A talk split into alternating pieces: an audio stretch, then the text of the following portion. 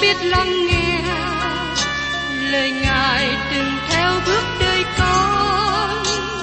Xin cho con biết sẵn sàng chờ đợi và vẫn nghe theo chúa. Xin cho con biết sẵn sàng thực hành lời chúa đã truyền ban. Hân hoan chào mừng quý vị đón nghe chương trình Tìm hiểu Thánh Kinh. Đây là một chương trình học kinh thánh liên tục và hệ thống trong thời gian 5 năm. Chúng ta sẽ lần lượt khảo sát từ sáng thế ký cho đến khải huyền. Mục sư tiến sĩ McGee là người được Chúa dùng để sáng lập và thực hiện chương trình này.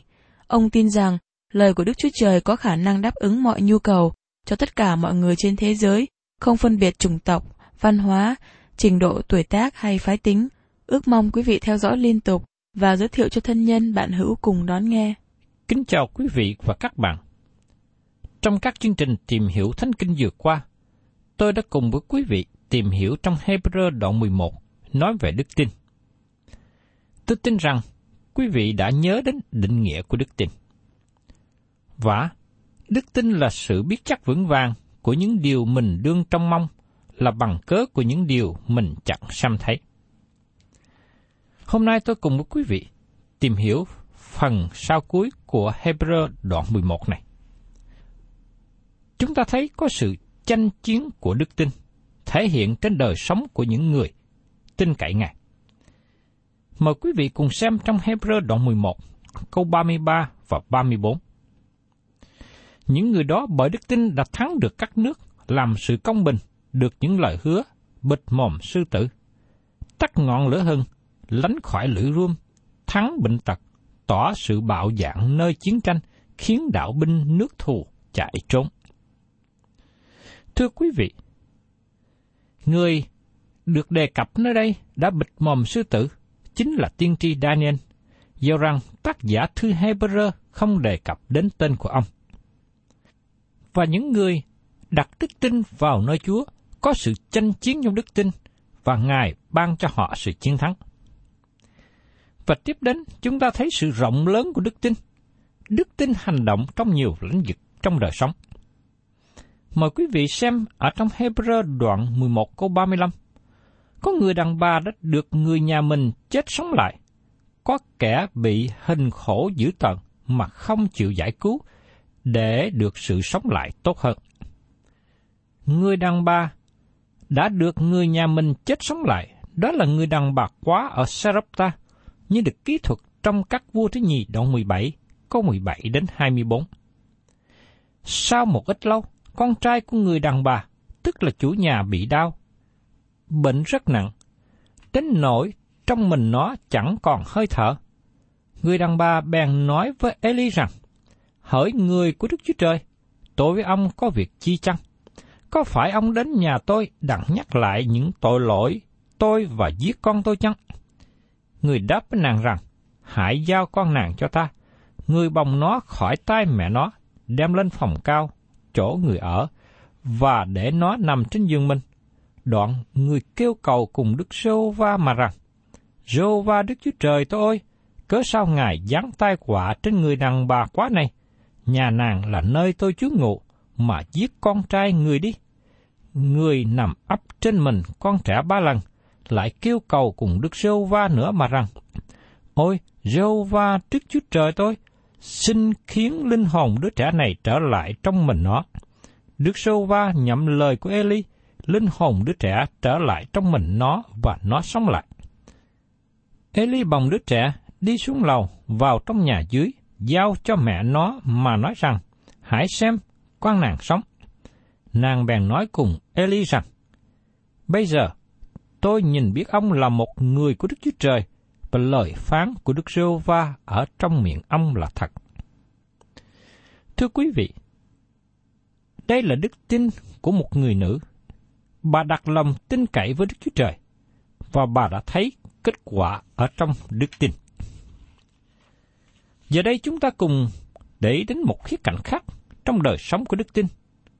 Đó là đức tin chịu khổ.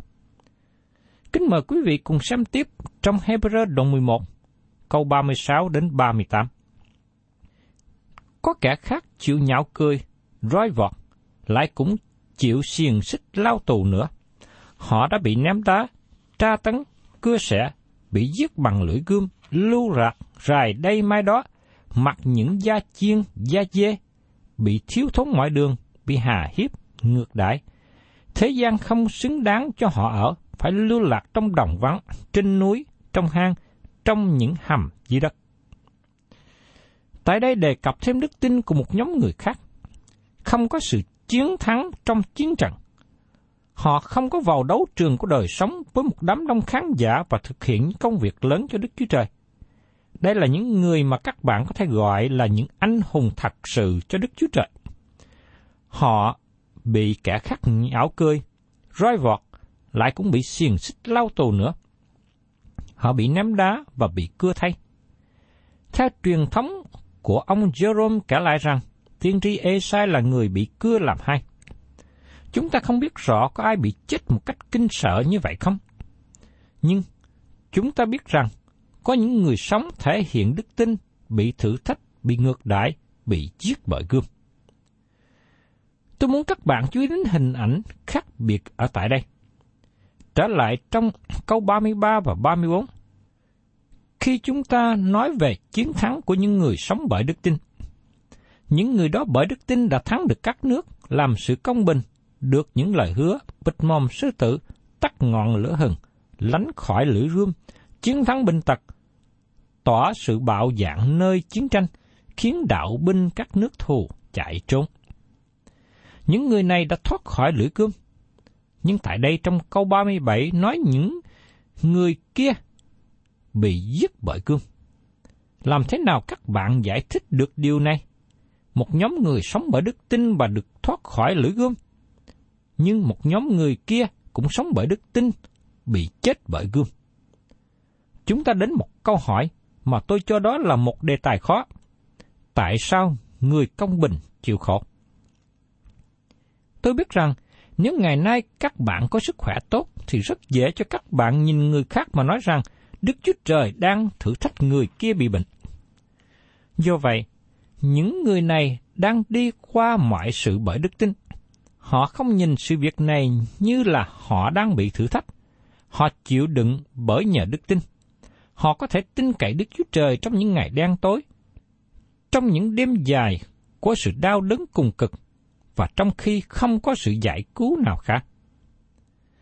Trong khi có những người khác bị tra tấn và bị giết bởi gươm, thì thật dễ khi chúng ta đứng lên và trích dẫn kinh thánh như Thi Thiên đoạn 34 nói rằng, Thiên sứ Đức Rô Va đóng lại chung quanh những kẻ kính sợ Ngài và giải cứu họ.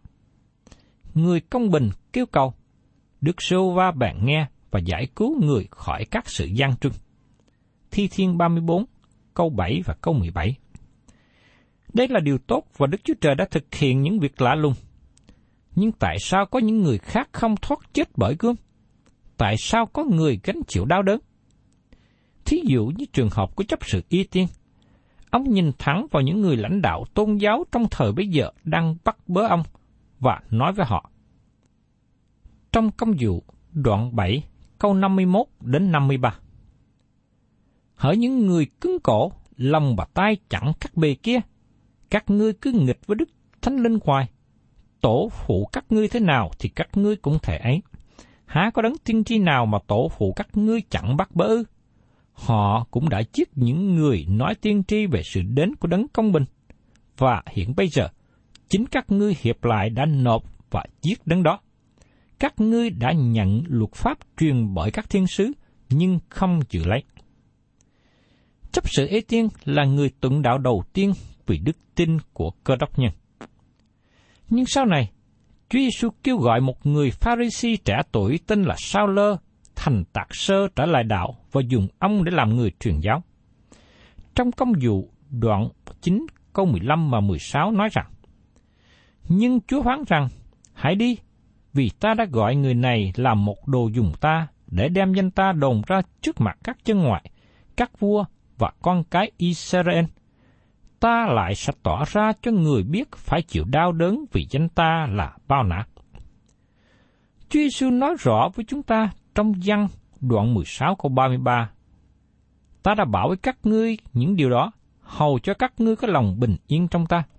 Các ngươi sẽ có sự hoạn nạn trong thế gian, nhưng hãy cứ vững lòng, ta đã thắng thế gian rồi.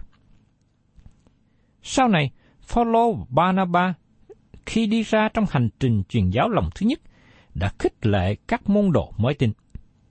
Trong công vụ đoạn 14 câu 21 đến 22. Khi hai sứ đồ đã rao truyền tin lành trong thành đó và làm cho khá nhiều người trở nên môn đồ, thì trở về thành Lystra, thành Iconi và thành Antioch. Dục các môn đồ vững lòng, khuyên phải bền đổ trong đức tin và bảo trước rằng phải trải qua nhiều nỗi khó khăn mới được vào nước Đức Chúa Trời. Thưa quý vị và các bạn, có nhiều người sống thể hiện đức tin và họ chiến thắng, họ được giải cứu nhưng cũng có nhiều người khác chịu khổ vì đức tin. Và trải qua lịch sử dài của Kinh Thánh, chúng ta thấy rõ điều này.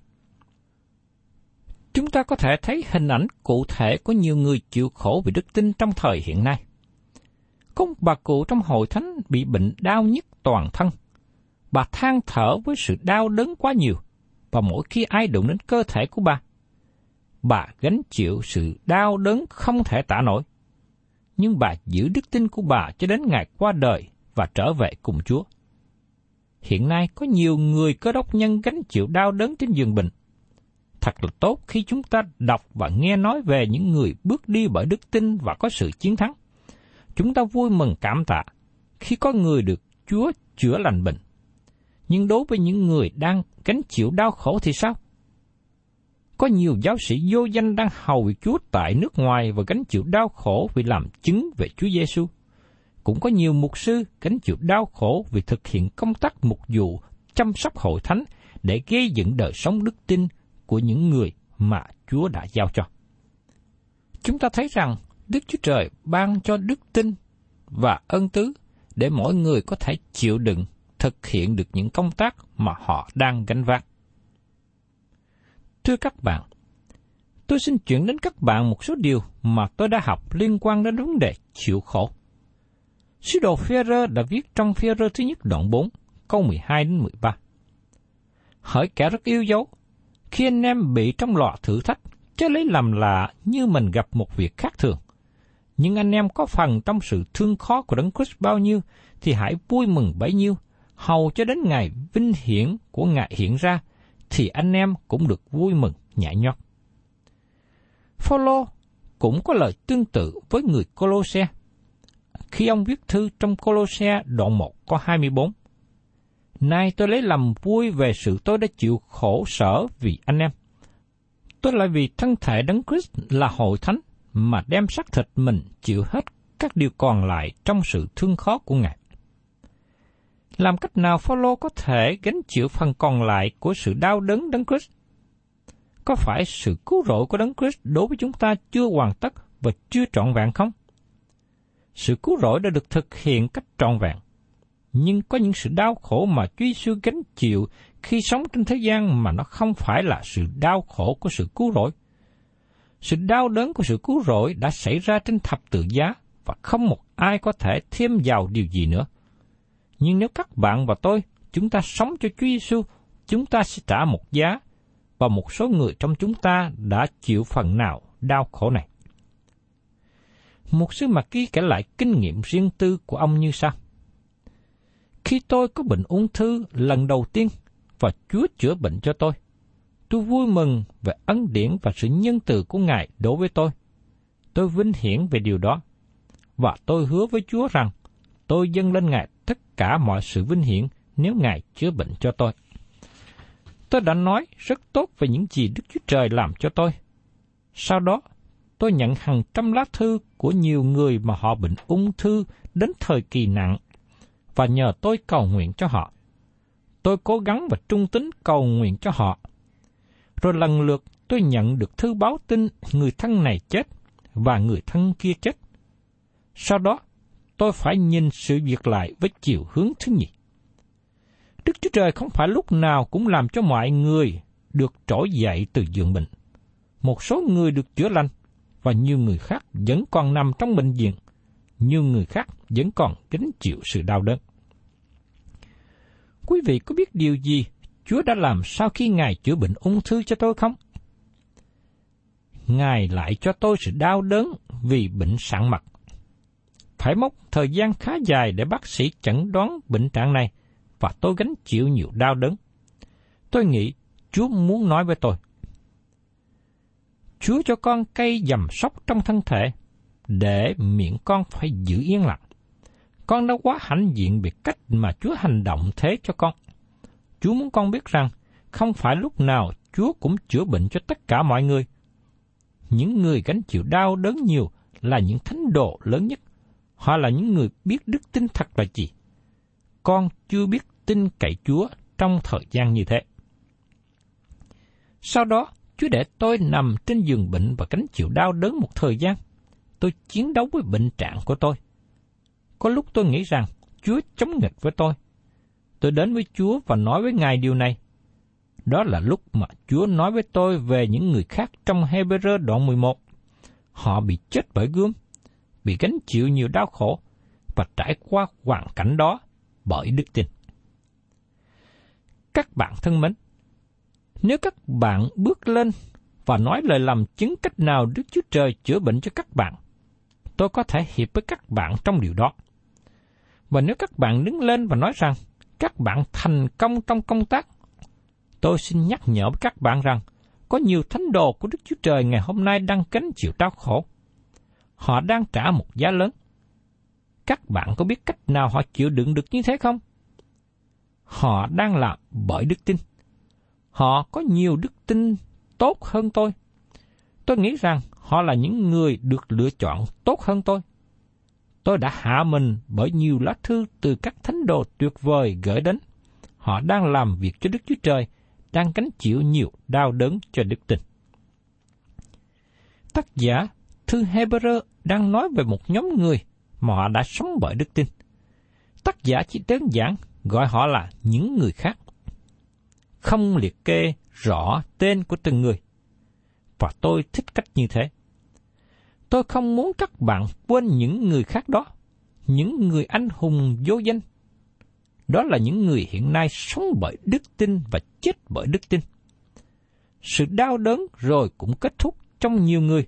Họ đã trở về với sự hiện diện của Đức Chúa Trời và họ không hề chết nữa. Đây là một phân đoạn mà nó có một ý nghĩa tốt mà tôi không nhận được trước đây và tôi hy vọng rằng nó cũng có ý nghĩa tốt cho các bạn khi suy nghĩ và tìm hiểu phân đoạn này. Và tiếp đến, chúng ta cùng xem trong Hebrew đoạn 11, câu 39. Hết thải những người giàu nhân đức đã được chứng tốt, song chưa hề nhận lãnh điều đã được hứa cho mình. Lời hứa gì mà họ chưa nhận được? Đức Chúa Trời lập nhiều lời hứa, và có nhiều lời hứa Chúa đã thực hiện cho họ.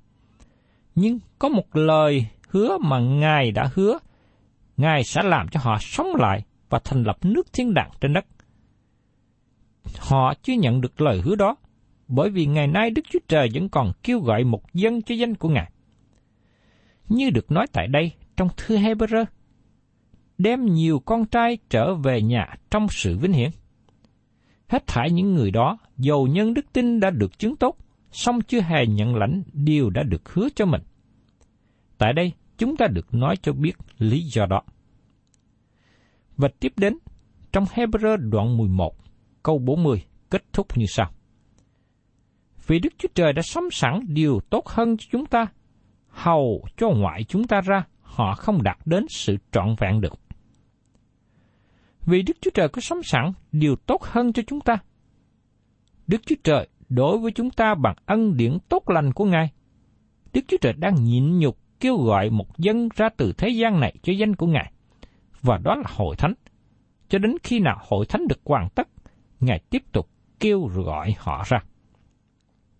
Thưa quý vị, chúng ta đã thấy trong Hebrew đoạn 11 nói về thế giới và công việc của đức tin. Tôi muốn nói thêm một điều về sự bền độ của đức tin. Tôi nhận được tin của một người bạn đã tin nhận Chúa mấy mươi năm trước đây. Ông vừa qua đời. Trong buổi lễ an tháng của ông, tôi nghe nhiều người làm chứng tốt về đức tin và công việc của ông làm cho Chúa. Có nhiều người trẻ trở lại tiếp nhận Chúa Giêsu qua lời làm chứng của ông bạn này. Và tôi vui mừng về tin tức này. Nhưng tôi muốn nói với những người mới tiếp nhận Chúa. Ba năm sau, hay ba mươi năm sau, các bạn có trở lại và làm chứng rằng các bạn vẫn còn sống và chết bởi đức tin không? Tôi có ý muốn nhắc nhở rằng, tiếp nhận Chúa Giêsu chỉ mới là bước đầu của đức tin, và xin quý vị hãy tiếp tục gìn giữ đức tin của mình cho đến cuối cuộc đời. Có một số người nghĩ rằng đức tin là một điều chưa thử, một điều mà các bạn không biết chắc, một điều mà các bạn không thật sự nương cậy trên nền tảng. Thưa các bạn, trong thư Hebrew đoạn 11 này, chúng ta có một nhóm người làm chứng. Nhiều người trong số họ đã sống rất lâu, họ sống bởi đức tin, họ tìm thấy rằng đức tin có hiệu lực, đức tin có tác dụng tốt. Một lần nữa tôi muốn nói rằng, tôi không muốn giảng một sứ điệp có tính cách viện giáo để chứng minh Kinh Thánh là lời của Đức Chúa Trời. Tôi chỉ đơn giản giảng từ Kinh Thánh. Tôi để Đức Thánh Linh đem lời của Đức Chúa Trời hoạt động trong lòng người nghe. Tôi chỉ chú tâm giảng lời của Đức Chúa Trời cho họ. Sau đó, tôi nhận rất nhiều lá thư cho biết rằng đức tin của họ được vững mạnh qua việc học, tìm hiểu, lắng nghe lời của Chúa. Các bạn không cần diễn tả cho biết đức tin có tốt đẹp như thế nào. Bởi vì tôi biết đức tin có tác động mạnh mẽ trong lòng người tin nhận. Tôi nay là người lớn tuổi, tôi đã sống một thời gian dài để đủ thấy và biết năng lực của đức tin, và tôi muốn nói rằng đức tin có tác dụng và năng động. Các bạn nhớ rằng, khi những ngày đầu tiên phi cơ được chế tạo ra và bay trên bầu trời, có nhiều người trong thời bấy giờ không tin, dẫu rằng mắt họ đã thấy. Có nhiều người ngày hôm nay có mắt thuộc linh đuôi mù nên họ không nhận thấy. Họ vẫn còn nói rằng, tôi muốn nó phải được chứng minh. Nhưng thưa các bạn, nếu các bạn là người thành thật và muốn bỏ đi tội lỗi trong đời sống của các bạn và quay trở về với Chúa Giêsu, tin cậy Ngài là cứu Chúa, tôi muốn nói chuyện cùng với các bạn trong ba năm kể từ ngày hôm nay bởi vì không ai cần phải chứng minh điều gì đó cho các bạn. Nó sẽ có tác động trên đời sống của các bạn. Có nhiều người xung quanh chúng ta hiện nay có thể nói Amen trong tất cả những điều này. Họ đã biết đức tin có tác động, có hiệu lực. Nó đang hoạt động. Nó là một điều thực tế. Thưa quý vị và các bạn, nếu quý vị là những người đã tin, quý vị kinh nghiệm được những lời mà tác giả Hebrew nói về đức tin. Nhưng nếu quý vị là những người chưa tin Chúa Giêsu, tôi xin mời gọi quý vị hãy đến tin nhận Ngài để biết và kinh nghiệm được đức tin cho chính riêng mình. Thân chào tạm biệt quý vị và xin hẹn tái ngộ cùng quý vị trong chương trình tìm hiểu Thánh Kinh kỳ sau. Chúng ta sẽ tiếp tục đến Hebrew đoạn 12.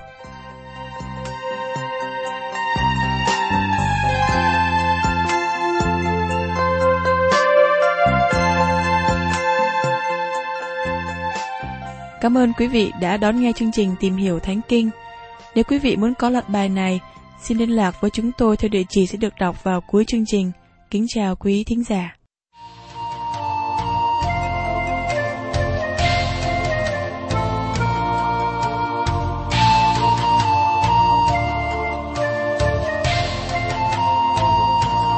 trần gian như trong đêm mịt mù, như đêm đen lạnh như đêm rừng âm u.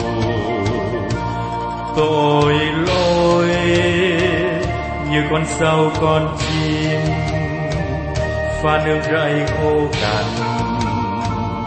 Cây lúa chẳng mọc lên ê, hê hỡi những ai vai vác nặng nề, hãy mau mau cùng nhau trở về trao gánh nặng cho Giêsu ô ấy, ôi hạnh phúc, khúc hát vui thay. Chim tung cánh bay vút trên mây. Lời người ca Giêsu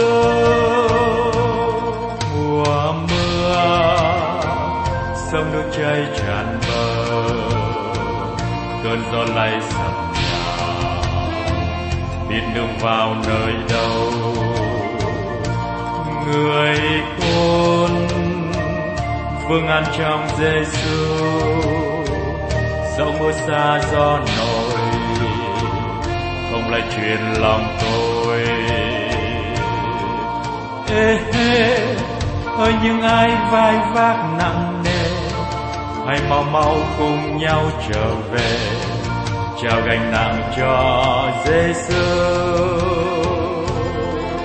ô ấy ôi, hạnh phúc khúc hát vui thay. Chim tung cánh bay vút trên mây. Lời ngợi ca Giêsu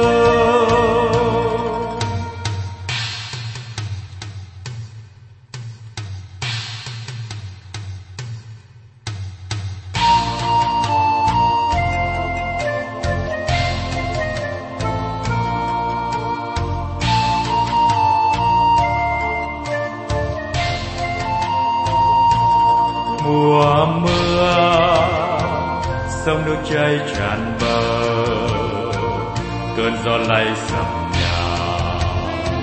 Biết đường vào nơi đâu, người khôn vương an trong Giêsu dẫu mưa xa gió nổi, không lại truyền lòng tôi. Ê, hê, ơi, những ai vai vác nặng nề hãy mau mau cùng nhau trở về. Trao gánh nặng cho Giêsu Ôi, ôi hạnh phúc khúc hát vui thay. Chim tung cánh bay vút trên mây. Lời người ca Giêsu